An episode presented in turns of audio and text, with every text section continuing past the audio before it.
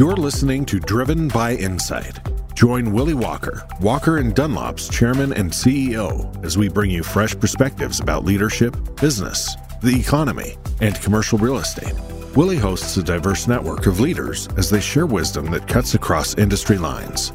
His guests are experts in their fields, from leading economists and CEOs to Harvard and Yale professors, and everything in between. Our one goal is simple providing you with unique insights, unparalleled data, and real time market analyses.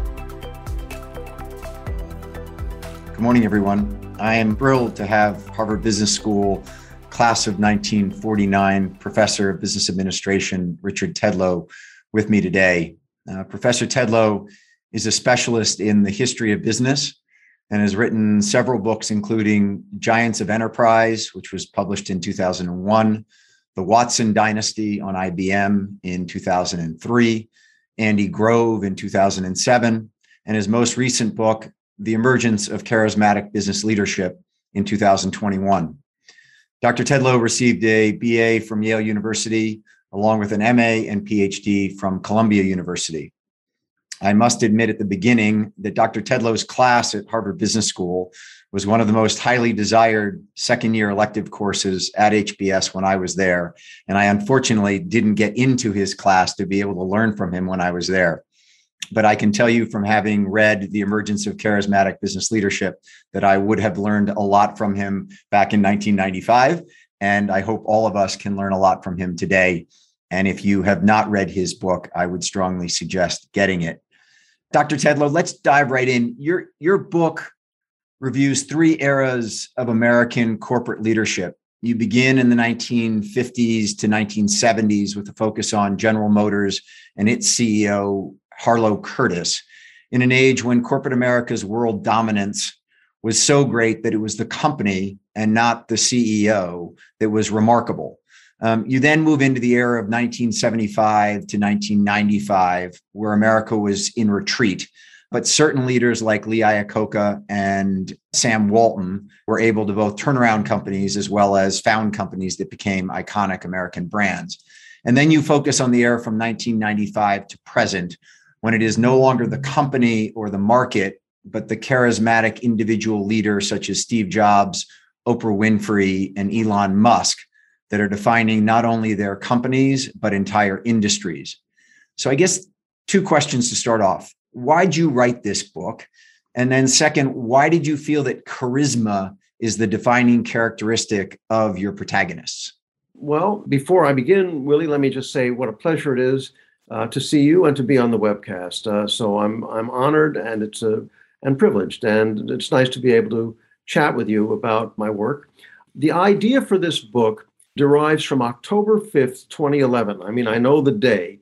And the reason that it's that day is that that's the day Steve Jobs died. And I was I had left the Harvard Business School after 32 years in 2010.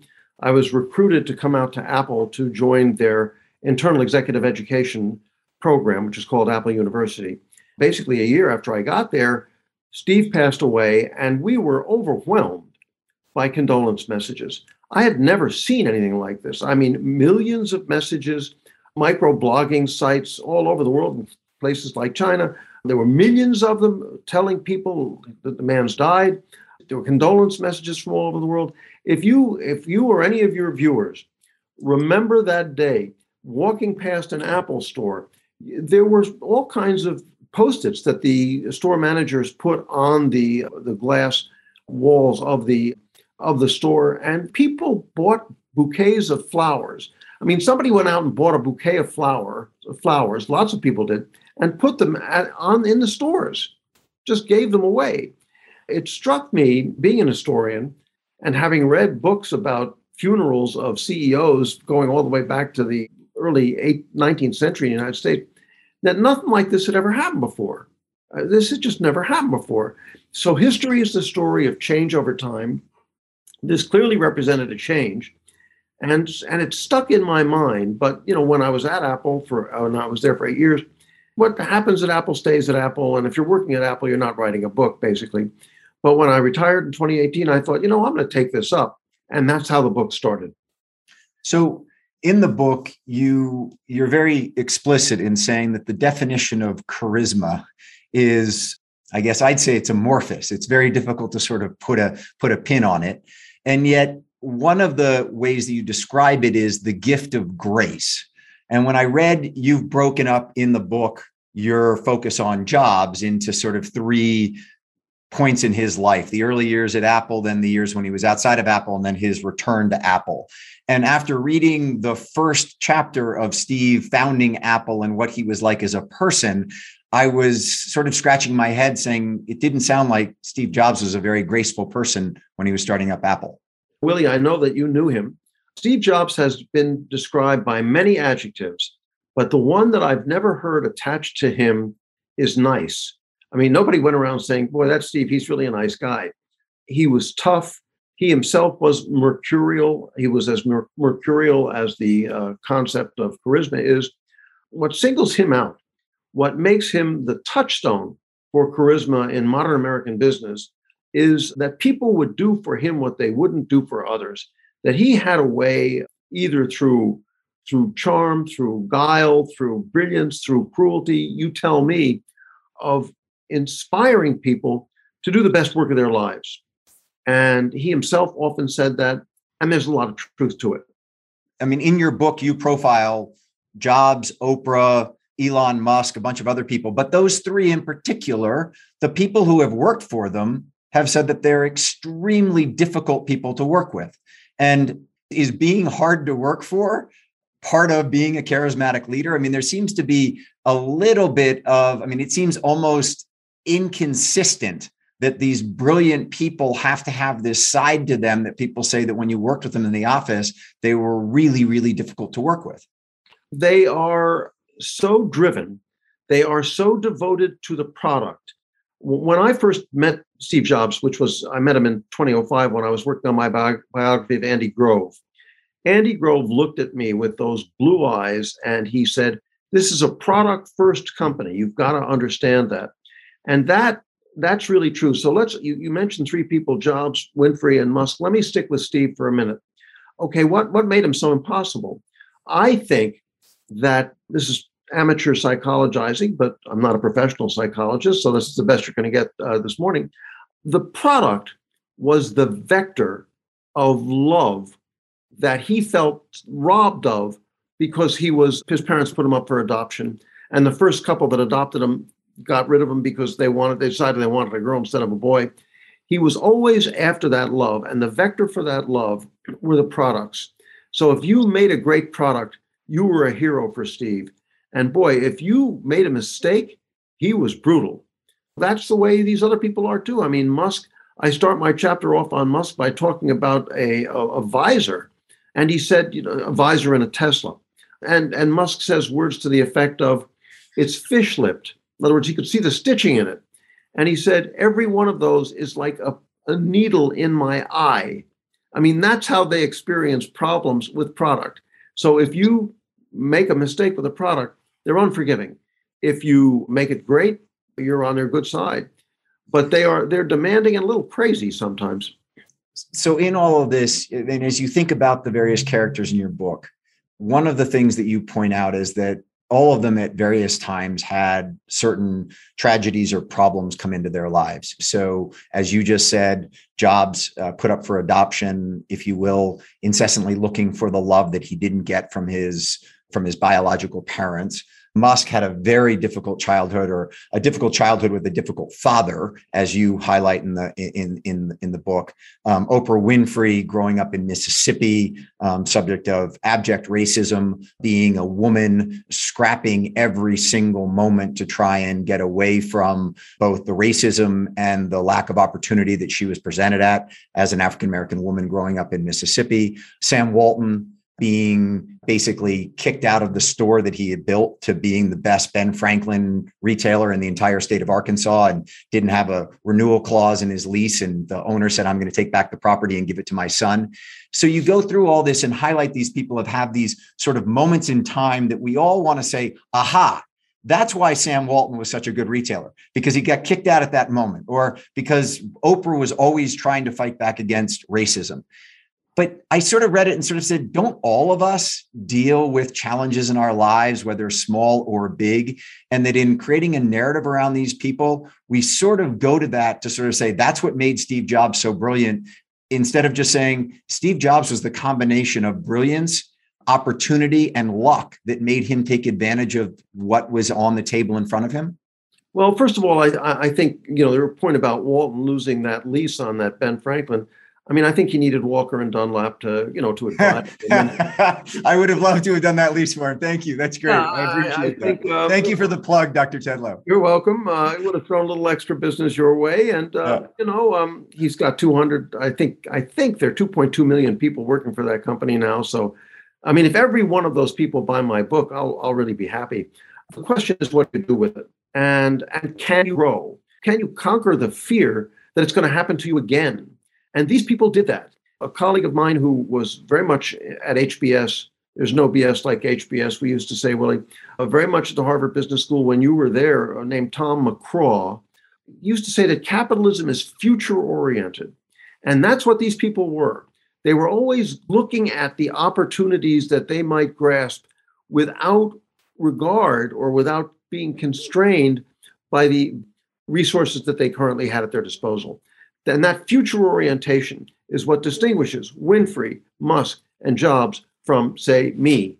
You know, I'm an historian. I'm oriented toward the past. So on that, you you bring up a quote that was said on Oprah's show that stopped her in her tracks. And the quote was When you hold on to your history, you do it at the expense of your destiny. And you talked about how impactful that moment was on her show as it relates to being a forward focused woman and that resonating with her so much. Talk about that, about how all of these leaders basically compartmentalize what where they've been and all are maniacally focused on where they're going. The key word is compartmentalized. The key word is the one that you used. So let's go, let's take Oprah Winfrey because it was on her show that this statement was made. When you hold on to your history, you let go of your destiny. If you keep wallowing in the past, you're never going to create the future. And if you look at her past, a woman born before Brown v. Board of Ed in a racist environment, a woman who was raped repeatedly from the ages of 9 to 14, if she had just focused on that, if she had not been able to somehow put that in the past and think of what she could become rather than the hell that she has been put through, she never would have been the queen of all media, which is what she has become to, to be known, to be known as. Musk's childhood in South Africa was horrendous. I mean, in addition to the fact that his father, uh, I, I, mean, is not not the ideal father, put it that way. It would be generous. I mean, he he was targeted by a, a group of kids at his school. He was beaten up. He was thrown down at one point a flight of concrete stairs. He was knocked out. He had to have surgery. I mean, this is not what you'd call an ideal childhood.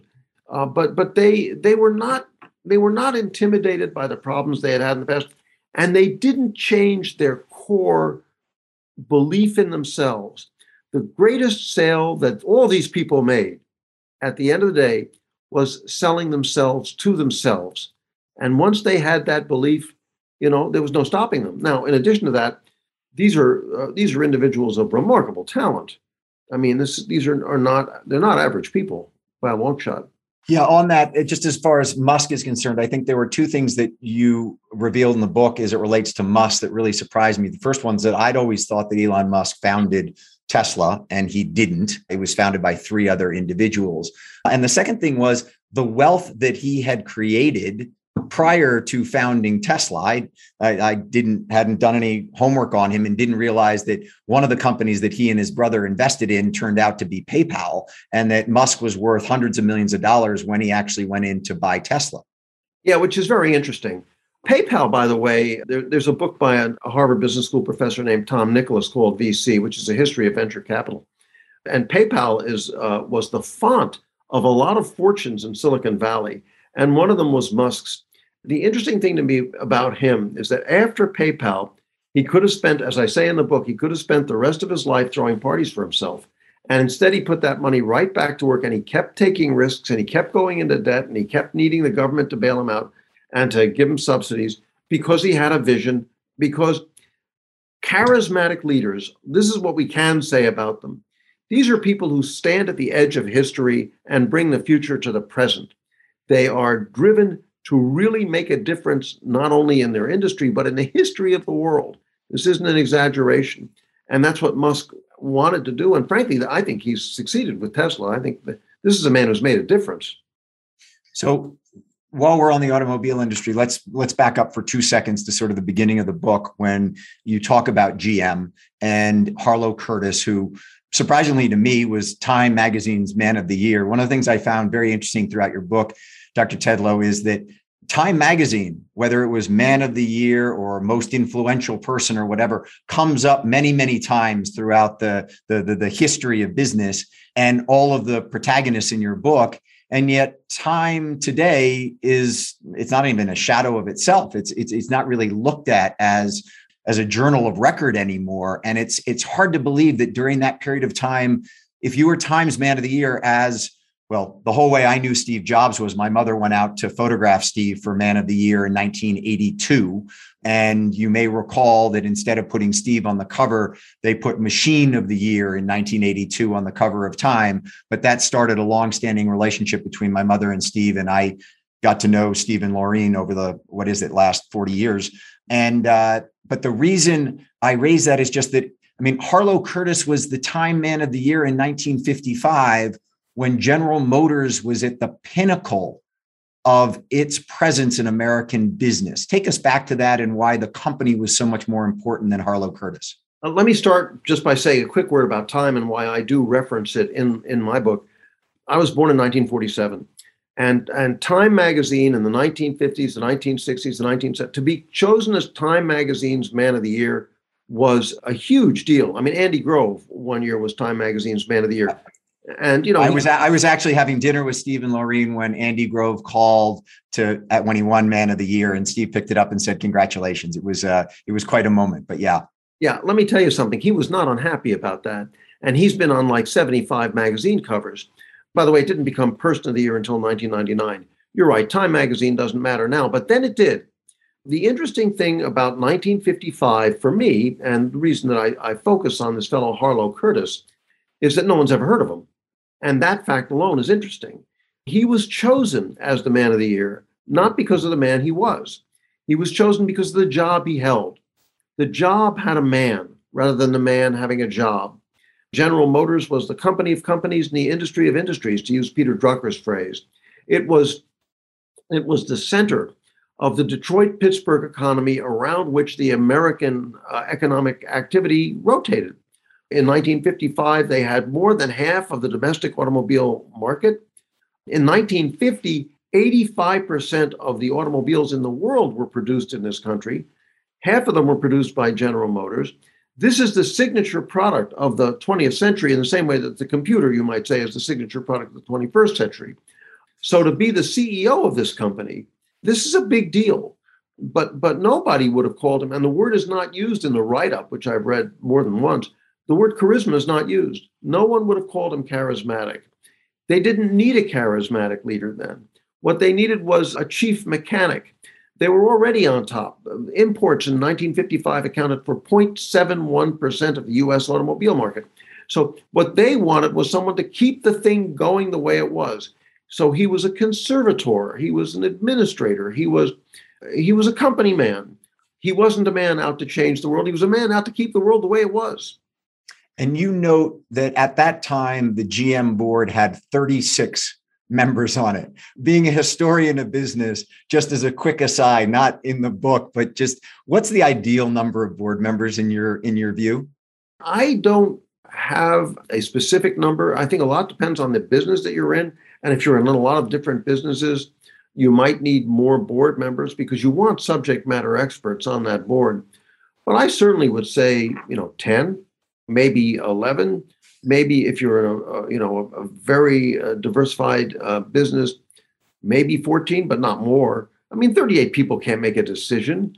It's it's it's it's, it's not co- it's not true corporate governance in any sense of the word. It's it's a, it's a, um, it's a window dressing. So fast forward to you start in 1955 when GM is at the pinnacle of its influence over the automobile industry worldwide, and then let's fast forward to when Lee Iacocca steps in to save Chrysler. Um, so Iacocca had been um, unceremoniously kicked out of Ford, so he had that as his I'm going to be the next CEO of Ford. He got kicked out and ends up being pulled into Chrysler. What was it about Iacocca and his charisma that made him successful at turning Chrysler around? First of all, it's another example of something that you started off by denominating, which is uh, being fired from Ford was a terrible blow to this guy. I mean, he had he had made his whole career in Ford. He was the president. He was sure he was going to succeed Henry Ford II. He was really fired, you know, without cause. As Henry Ford II said, sometimes you just don't like a person not much reason to fire some guy who's making you a lot of money.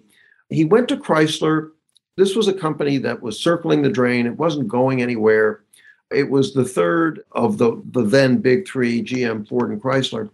He didn't even know where it was when he got the job. I mean, he needed help finding it. Nobody at Ford looked at Chrysler, everybody looked at, at GM. He was chosen, and he didn't, he himself, in his book, it's quite an interesting book, says, you know, if he had known that the job was going to be as hard as it was, he's not sure he would have taken it. But he did turn it around. He deserves a great deal of credit for that. It was turning around any company is very difficult. Automobile companies are complicated, and he managed that, and he deserves a lot of credit for it. To those of us who were alive and watching television at that time, we remember the Iacocca ads where he came out and became really the face of the brand. And he had that line if you can find a better car, buy it. Was that the first time that a major US CEO had sort of become the face of the company and did a nationwide ad campaign? And do you think that that had something to do with the transformation from, if you will, CEOs being inside of a company, but the company was the face of the company to the CEO becoming the face and being more outward facing and more charismatic? I agree with what you're saying. I uh, I think it was a turning point. I think it was it was very important. He himself said that uh, you know I, I'm I'm concerned that I may be remembered only for you know these commercials, but any of us who remember those commercials were were very. I mean, it's it's emblematic of the change from phase one, which runs basically from 1955 to 1975, to phase two, which runs basically from 1975 to 1995. That Lee Iacocca is in phase two because in phase one, if Harlow Curtice had done what Lee Iacocca did, he would have been fired. But for Lee Iacocca to be in your face, and I encourage any uh, of your viewers to go on on YouTube and just take a look at some of those commercials. I mean, they're completely in your face. They are at the ends the, with the tagline, and I think he came up with this himself. Kenyon and Eckhardt was the advertising agency that convinced him to do this. If you can buy, if you can find a better car, buy it. And that's the kind of challenge, the kind of, you know, no holds barred belief in the product. Because if you don't believe in it, who the hell is going to? That Iacocca epitomized. Those commercials made him famous. Is he the first CEO who's ever done that? I believe historians are always, um, you know, reluctant to say the first because then somebody comes up with something earlier and you look like an idiot. I think he's the first one certainly to do it on television with buys of those size. In other words, that many commercials. Oddly enough, or interestingly enough, Walter P. Chrysler himself in 1932 had magazine ads that said, look at all three. In other words, don't just look at Ford, don't just look at Chevy, look at Plymouth, which was his entry into the low price point. So it's been done before, but never with the kind of impact that Iacocca did. And and you're you're quite right. After that, the, the CEO begins to become the face of the corporation. It begins to become a name that people know. Everybody knew Iacocca's name. So um, before we shift out of that period, because I, I, next want to go to Sam Walton, who started a company during that period of time, and talk about Walton for a moment. But the, during this same time, the iconic Apple ad came out in introducing the Mac uh, during the Super Bowl with 1984 as the backdrop, and Chiat Day produced that ad. That ad has a lot to do with defining Steve's character and his charisma. Talk for a moment, Dr. Tedlow, about just the the how that ad got created and then how hard it was for Steve to convince his board that they ought to run it during the Super Bowl. That's the apparently experts believe that that's the greatest ad ever run. It was utterly shocking. It's hard to know because different sources give you different numbers, and I I uh, I I wasn't there, but some people believe it cost seven hundred fifty thousand dollars just to produce it. It was produced by Ridley Scott, who made Blade Runner and a lot of other famous movies, and I think he's now Sir Ridley Scott. He was knighted. the commercial itself is like a movie. It's only a minute long, but when you go through it, I mean, you feel like you've lived a whole lifetime. Yeah. And it was a completely, what Steve said was, I want a thunderclap. John Sculley, who was at the company at the time, the board of directors, everybody was against it because it was it did nothing that a traditional commercial is supposed to do. It didn't tell you anything about the product. It didn't tell you what it did. There were no speeds and feeds. There, there were no technical observations about it. It just said, we're going to change the world. And what Steve said was, you know, I want something that's going to make people think different, which was one of his, you know, sayings. And this really did. This commercial, which some people complained about because it was so expensive, this, that, and the other, was covered on all three networks. In those days, it was ABC, CBS, and NBC. So it was covered a lot as news. When the ball game came back on, it was the Oakland Raiders who beat whoever the hell they beat in a very boring Super Bowl. John Madden, who I think was the uh, one of the, the color commentator at the time, I think it was John Madden, Pat Summerall. John Madden said, "What was that?" Right. You know, no, I mean, this thing got an amazing amount of publicity, and it was further proof that if you think different, good things might happen. So, in the period of malaise or, or, or, or American retrenchment of 75 to 95, Sam Walton takes Walmart to all kinds of success one of the things you underscore is that Walton was a fantastic athlete. He didn't play sports at the University of Missouri, but as a high school athlete, he was captain of the football team. He played basketball and wasn't very tall, but loved being the point guard. And I was just curious has athletics underscored many of the great leaders that you have studied as one of the kind of background qualifiers to being a great leader? Or is it just in this situation with Walton, just one of those things that stood out on what made Walton such a competitive person? Well, it certainly stood out with Walton. So let's just start there. He was incredibly competitive. He he never played in a losing football game, Willie. Uh, and by the way, I can say the same thing of myself, but I did it differently from the way he did it. He was a guard uh, on the basketball team, even though he was only five nine he thought he was destined to win. I mean, he looked at himself once again, he made this sale of himself to himself. I don't think necessarily that great business uh, leaders are great athletes. Sometimes they are, sometimes they aren't. But athletics can instill in you a sense of competition and a sense that that that that you can come from behind, that that it isn't over till it's over, as Yogi Berra I think said, and that um, you can't pull uh, victory out of the jaws of defeat. Uh, there, there, there is a, a, certain toughness and a certain competitiveness that athletics, athletic activity, does engender and help to grow. Certainly, that was true with Walton. It's it's not true with all of them. So I w- I wouldn't say it's necessarily vital, but it can be helpful. There was a line that you wrote in the book, Dr. Tedlow, that I underscored, circled, dog-eared, and I've got it here, which is when talking about Sam Walton and the way that he made his people heroes and they made him a hero. You write, there must be a mutuality of affect.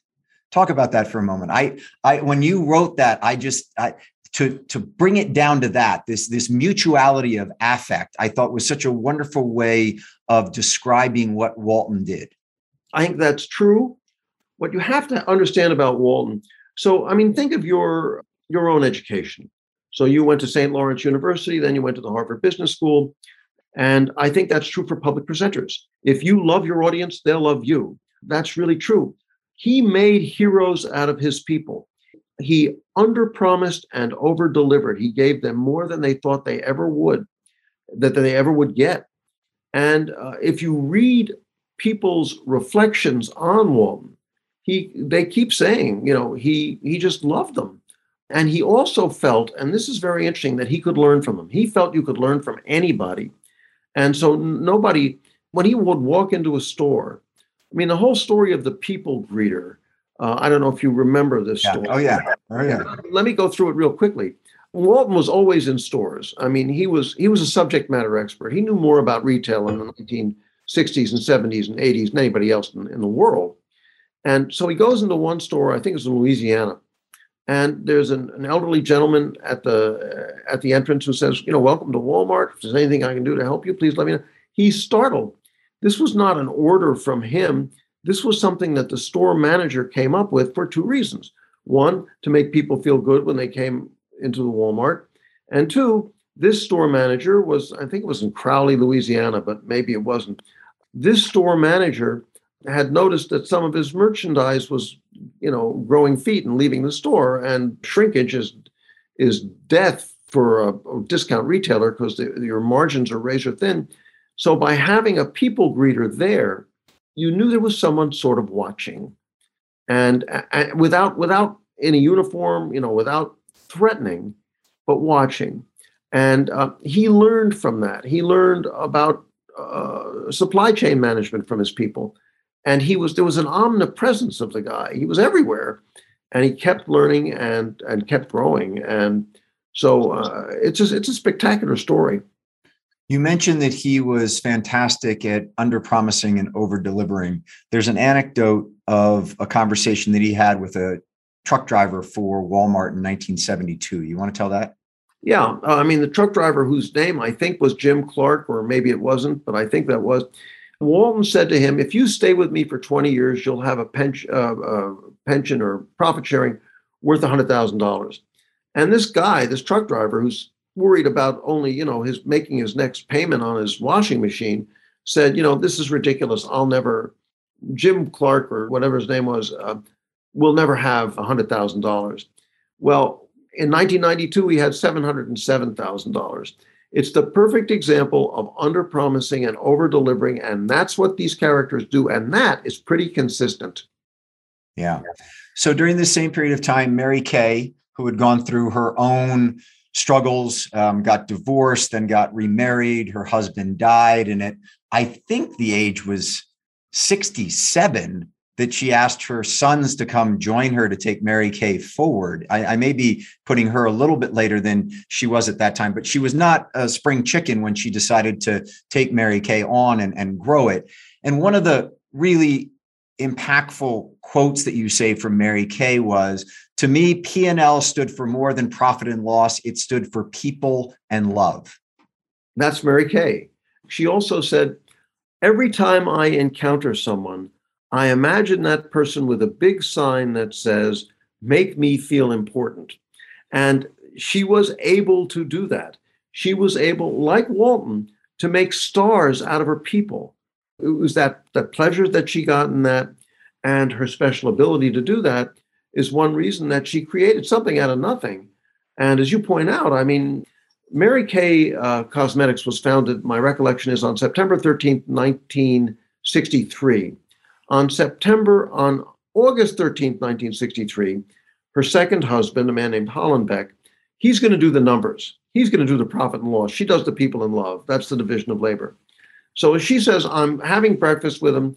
I'm listening to him with half an ear, and he drops dead of a heart attack a month before the company is going to be launched. All her advisors tell her, You don't know anything about this industry. You've never been in it. You, have got to pull the plug on this company.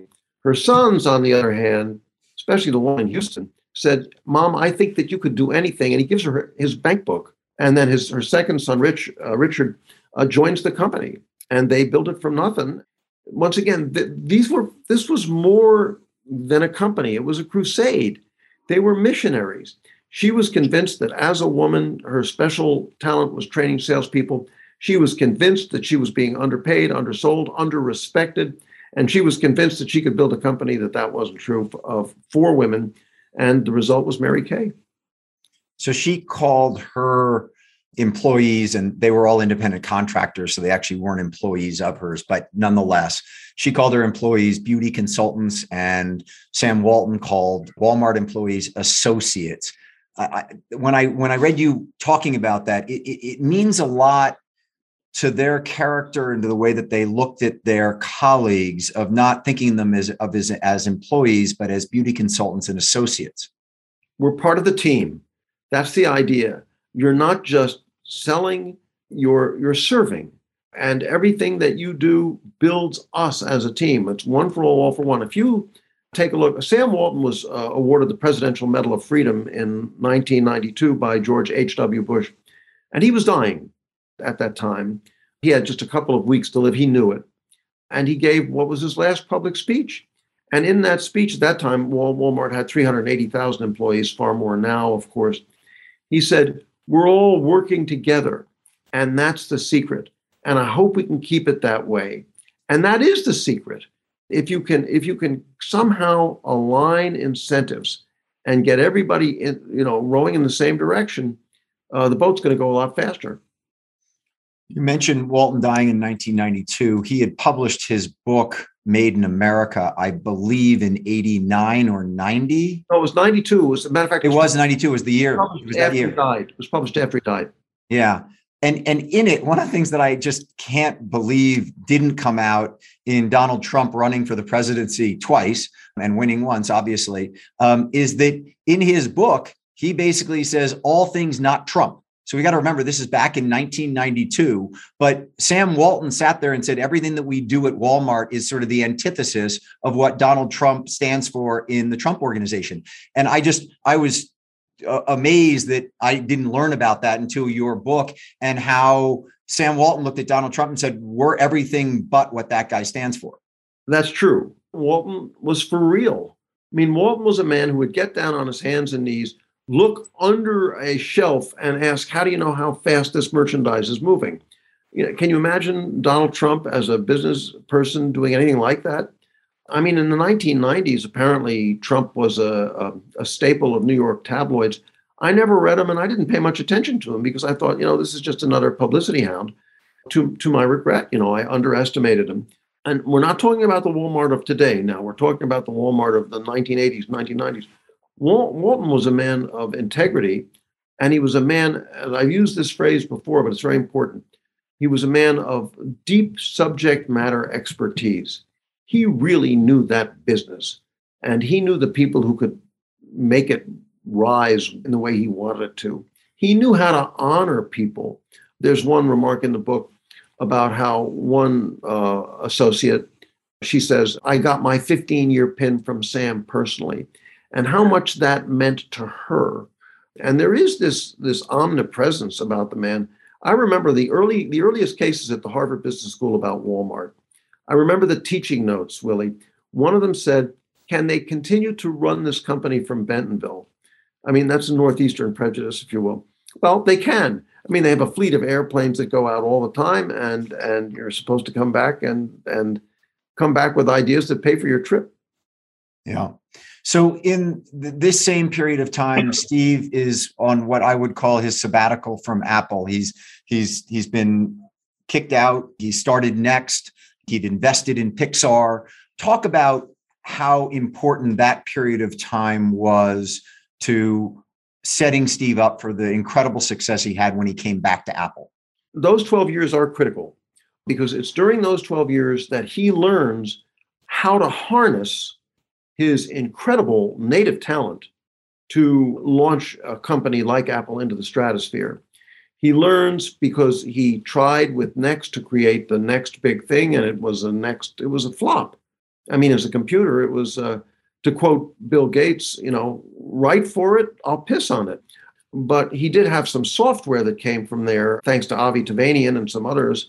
NeXTSTEP, that's what allowed him to get back into Apple but it was it was struggling with NeXT realizing that his dream wasn't going to become reality and then making what has been called this side bet on Pixar.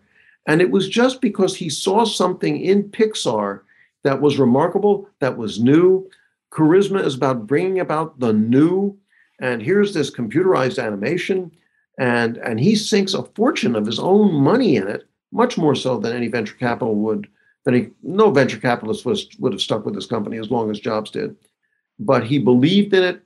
He was lucky in that he found in a, a man named Ed Catmull, C A T M U L L, a man who knew how to deal with him, who, who understood his special genius and who understood that he could be difficult, but who, who was willing to accept the difficulty for the genius.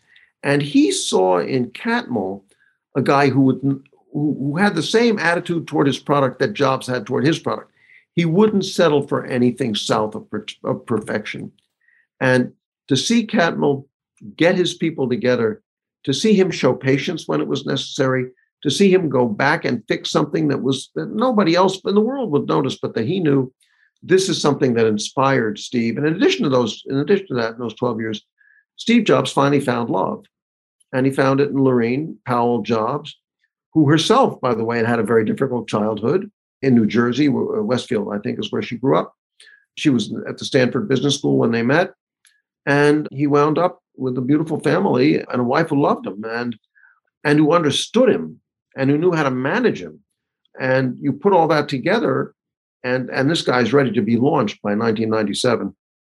And so when he comes back into Apple, you highlight that those first three years wasn't as if Steve showed back up and snapped his fingers and things just started to happen. He had a very significant rationalization process that he had to manage through. And he also started a number of projects that he had more patience for than he had ever displayed previously when Apple was trying to develop the Mac and a bunch of other products back in the early 1980s.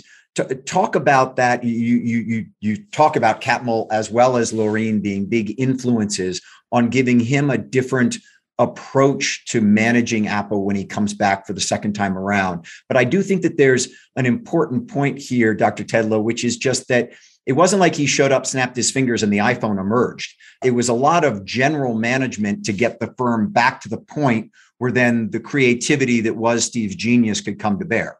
Okay. First of all, you're right. He comes back 12 years less one day after he was fired. And uh, he doesn't know, Willie, whether the company, whether he himself can breathe life into this company, which was, depending on whom you talk to, two months or six weeks or one month away from not being able to make payroll. I mean, they were in a lot of trouble. I mean, if you think about the big names of the 1990s, they were Compaq, they were Gateway, they were, you know, there were a million companies that now no one remembers, but those were the companies that were moving the, the needle on the meter of life. And he comes back and he's so unsure of whether he should take the job or not that at one point at, at two o'clock in the morning he calls Andy Grove and says, you know, what should I do about Apple? Here are the pros and cons. And Grove said, pardon my language, but this is what he said Steve, I don't give a shit about Apple. Just make up your mind. Intel should have cared about Apple, actually. But uh, he comes back as the interim CEO because he's not sure he's going to be able to turn this ship around. And it's that interim, the I in the interim, which the I in the iPod, the I in iTunes, the I in the iPad, iPhone. Most people don't know that. So let me just say to your viewers if you didn't know that, you can now say that I learned one thing from the Willie Walker Richard Tedlow podcast, which is where the I came from. It took a long time. I mean, Uh, as you may remember, 2000, 2001 especially, was the dot com bust. It was bad times for tech companies top executives were coming to Steve and saying, We're doing everything right, we're not getting anywhere. And he said, Just wait. We are doing everything right, and that will pay off. And that kind of stick to itiveness, that kind of not needing to turn the page immediately, that kind of not needing a thunderclap, but of playing the long game, that was the result of the 12 years that he had between 85 and 97. And then when, when the iTunes store and the iPod came along, then they knew that they had something that was uh, really uh, special. And you, I have a clip that I can tee up, but since I want to keep talking to you, I'm not going to spend two minutes having Steve tell it. I think you can tell it just as well. But when they when they announce the iPhone and he comes out and he says we're going to have a widescreen iPod we're going to have a phone and we're going to have an internet connected device and sits there and everyone's sitting there saying we got three products coming out three products coming out and then he spins the he spins the icons over and over and says i think you see where we're going and then he says here's the iphone. You you go into great detail there of how that in that one two minute clip sort of pulls all of steve jobs's charisma together. It shows you his vision, it shows you his presence on stage, and it shows you the genius of him looking forward to where markets are going and not where they have been. boy, that you put it perfectly. It's where they're going, not where they have been. Where have they been? They've been with the BlackBerry, which your viewers may remember, you know, had a plastic keyboard. So here's my iPhone. It doesn't have a plastic keyboard. I mean, he did this. Nobody thought, you know, they, they thought it wasn't going to be a useful in business because it, it wasn't going to be an email device because it didn't have a keyboard. Well, he did it with software.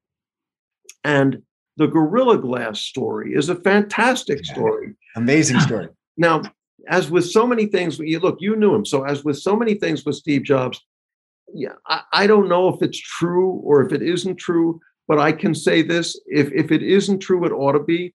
So, here's the story he's walking around Palo Alto with a, a mock up of the original iPhone. It's plastic. His keys scratch it. That's unacceptable. I mean, that's, you know, uh, that's a needle in your eye. That's got to go. So he says, we need glass. So he, he calls the, the, the a guy named Weeks, Wendell Weeks, who's running Corning. All right, Corning has been making glass since 1851, and he can't get through to, to Weeks. The admin or the whatever says, "Look, I will write Mr. Weeks a note saying that you want to talk to him." And he said, "No, no, I'm Steve Jobs. I want to talk to Wendell Weeks." And so he hangs up, throws a fit, gets in touch with the guy who said to told him to get in touch with Corning, and said, "I'm having to deal with typical East Coast bullshit." Those were his words. So Weeks decides to call Jobs, and what he gets from the Apple operator is fax your desire to speak to Steve. Give me the reason. That's how you had to deal with Steve. If he pushes you, you've got to push back harder. So finally, Weeks and Jobs get together. And, and by chance, there's a long story I won't go into, but by chance, Corning had developed something called Gorilla Glass, which was exactly what the iPhone needed. And Steve said, Fine, I'll take as much and I, I want it as quickly as you can get it. And he said, We don't make it. You know, we wanted to sell it to the automobile industry because glass and cars, when it gets they get into an accident, he nonsense, I don't want it, said the automobile industry. So we don't make it. So we can't possibly make the goals that you have in order to produce Gorilla Glass for your phone. And Steve said, Sure, you can. You know, get your mind around it. You can do it. And by the way, that's what Mary Kay Ash's mother always said to Mary Kay you can do it. And that's what the charismatic leader says you can do it. Weeks actually succeed. And the original iPhone did have glass rather than plastic when it premiered in 2007 which was a key moment because not only, as, as you point out, not only does that clip encapsulate his uh, charisma, that's the moment that Apple becomes a company that makes this, and this becomes more important than the computer. And they changed their name in 2007 from Apple Computer to Apple because it, it becomes a technology device company. And you worked with Apple for a good part of the last decade. Yes, um, I think many of us who watched what Steve did at Apple had little confidence that Apple could continue on being as innovative a company without Steve's leadership and vision at the top of it. And I just I, I think about it, and, and you watch that transformation happen what was key that was there when Steve was still around that has allowed Apple to continue forward in the fashion that it has? Steve's greatest creation was not, you know, the iPhone, the iPod, the iPad, what have you. It was Apple. It was a company that believed in focus and simplify. I mean, those words you heard all the time. You, you saw simplify, simplify, simplify. When I was teaching at the Harvard Business School, we taught about how to manage complexity. Steve taught about how to manage simplicity. That's better. He understood the nature of technology in the following way. He said, Technology alone is not enough. It must be technology married to the humanities, married to the liberal arts that yield the results that make our hearts sing. Those are his words. And that's the kind of insight that is baked into that company, the kind of drive for excellence, the kind of teamwork the fact that a company that now I haven't looked today, but uh, is worth about two and a half trillion dollars, a lot more money than I have, has a single P and L. Uh, I mean, uh, how many? You know, at, at, the Harvard Business School, we taught multi-divisional enterprise. They've got a single P and L. They simplify, simplify, simplify.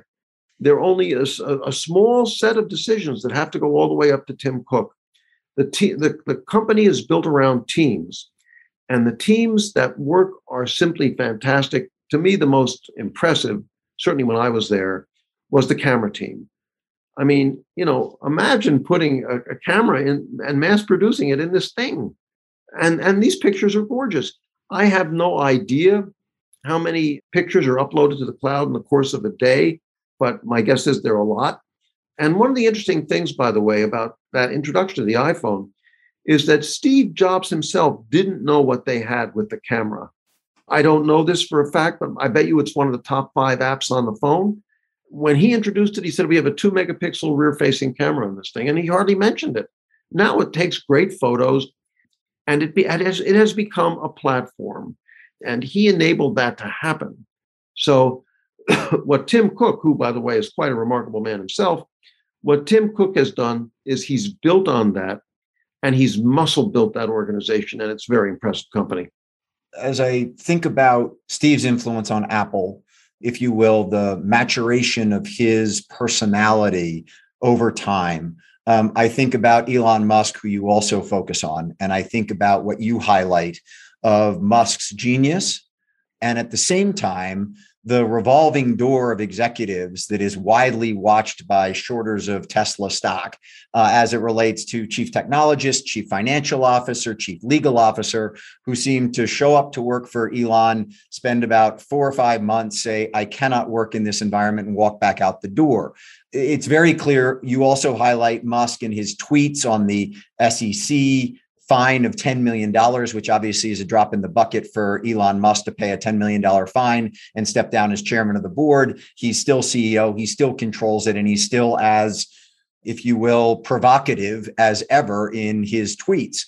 All that says to me that Tesla is, is sort of an accident waiting to happen, thinking about it through a sort of traditional mindset of how do you create teams to create products, all the things that Steve left at Apple that has allowed it to carry on for over a decade, a decade literally last week without him uh, still alive.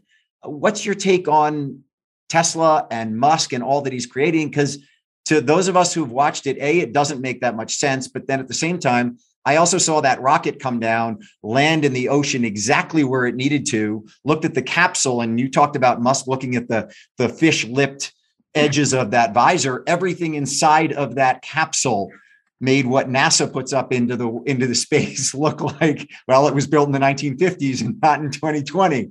So what's your take on Musk and the sustainability of what he's created?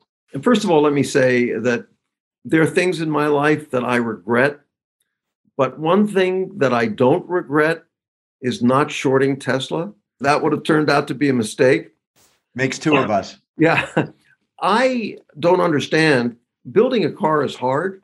I don't understand, given the revolving door that that company is, how he manages. But the fact is that he does.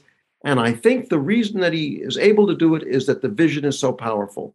Once again, if you look at the Model 3 unveil, he's talking about not just building another car, and by the way, this is the first successful domestic automobile startup since 1925, since Chrysler was formed. He's not talking about just building another car. He's talking about saving the species because the, the human species is, in fact, in danger because of climate change and pollution. In that introduction, he says, This is carbon. He said, The last time this, there was this much carbon in the atmosphere, primates began walking upright. So he's able to get people to come in, even though they know what they're getting into. He's able to get quality people to come in because there's a vision that we're going to change the world. We're not just, we're not going to do something trivial here. You know, we're going to matter. And he's able to endow that in the same way that Mary Kay was able to endow that uh, with, I'm going to create a world that women can uh, be treated right in, in the same way that Jobs was able to endow I'm going to I'm going to make your technology beautiful in the same way that Oprah Winfrey was able to get out of people with whom she interviewed something really special that other people haven't been able to do. That's charisma. And let me tell you something Elon Musk has it. So, as you think about all of these protagonists, and you just ran through a number of the various qualities, to those of us listening today, all of us want to take away from this what's the thing that I need to work on? What's the piece of charismatic leadership that I, as either a CEO or the head of a division or someone who is aspiring to run a division or run a company someday, ought to really kind of hone a particular skill or set of skills that you have seen as you've studied these incredible business leaders? Um, what am I passionate about? That's the question you've got to answer. Because if you can't, if you can't answer it for yourself, you're not going to be, answer, be able to answer it for your people. and you don't have to be a CEO I mean, when I was at Apple, which was from 2010 to 2018, and I got to know the camera team, which were these are wonderful people. They they you know they have a little mantra. Apple doesn't have a credo like Johnson and Johnson did. Perhaps you remember the Tylenol cases from when you were oh yeah uh, back at HBS. I wrote those by the way. Uh, Iconic cases that are still taught. I know. I still get a small uh, residual as a result of that. Uh, anyway, that camera team you know, what are they in the business of doing? More people taking better pictures more of the time. So putting these cameras in these phones and mass producing them is as complicated as the brain. But it comes down to more people taking better pictures more of the time. And if you can if you can encapsulate the value proposition that you are are selling to yourself, to your people, to your investors, to your customers, that's that's the way toward charisma.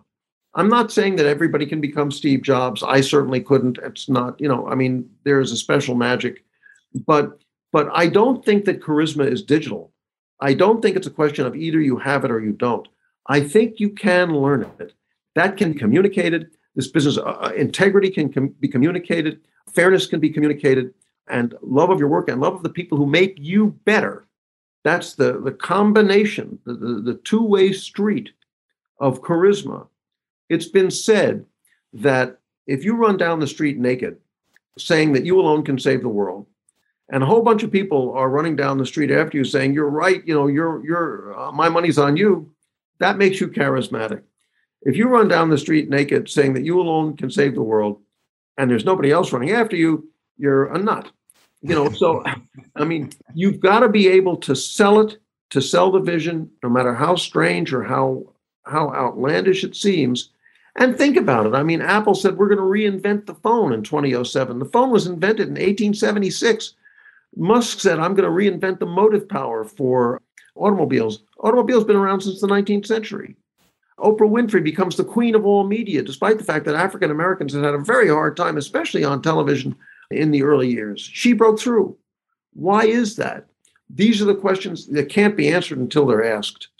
And, and they need to be asked in order to move forward toward, I think, toward true leadership. Well, you both ask the question and give us a lot to both think about and to learn about in your book, The Emergence of Charismatic Business Leadership. I'm super grateful of you spending an hour with me, Dr. Tedlow. It's been a, a real pleasure. Um, to any of you who don't have the book, uh, I strongly recommend it. I love reading it, uh, as you can tell. Again, thank you, Dr. Tedlow, for joining me, and I hope everyone has a fantastic day. We will be back next week with Ivy Zelman uh, to talk about her new book of how she became one of the breakthrough analysts on Wall Street as a female and so, as we talk about leadership, charisma, and how people are path uh, blazing a new path, Ivy Zelman is a wonderful person to listen to. So, I look forward to seeing everyone next week. Dr. Tedlow, thanks again. Willie, it's been a delight. Thank you so very much for having me on your show. Take care.